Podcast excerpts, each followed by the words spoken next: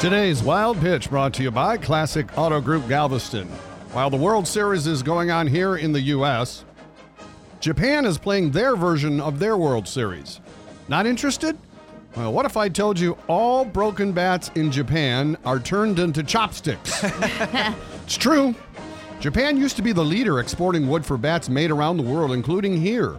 Star such as uh, Ichiro Suzuki and Mike Piazza used the bats made from this Aodamo ash tree, whose wood is durable, light, and resistant to splintering. But alas, the Aodamo is becoming extinct. So Japan is recycling. The barrel of one bat can yield six pair of chopsticks. So just, just think the next time you're eating sushi, you could be using Mike Piazza's bat. That's today's wild pitch.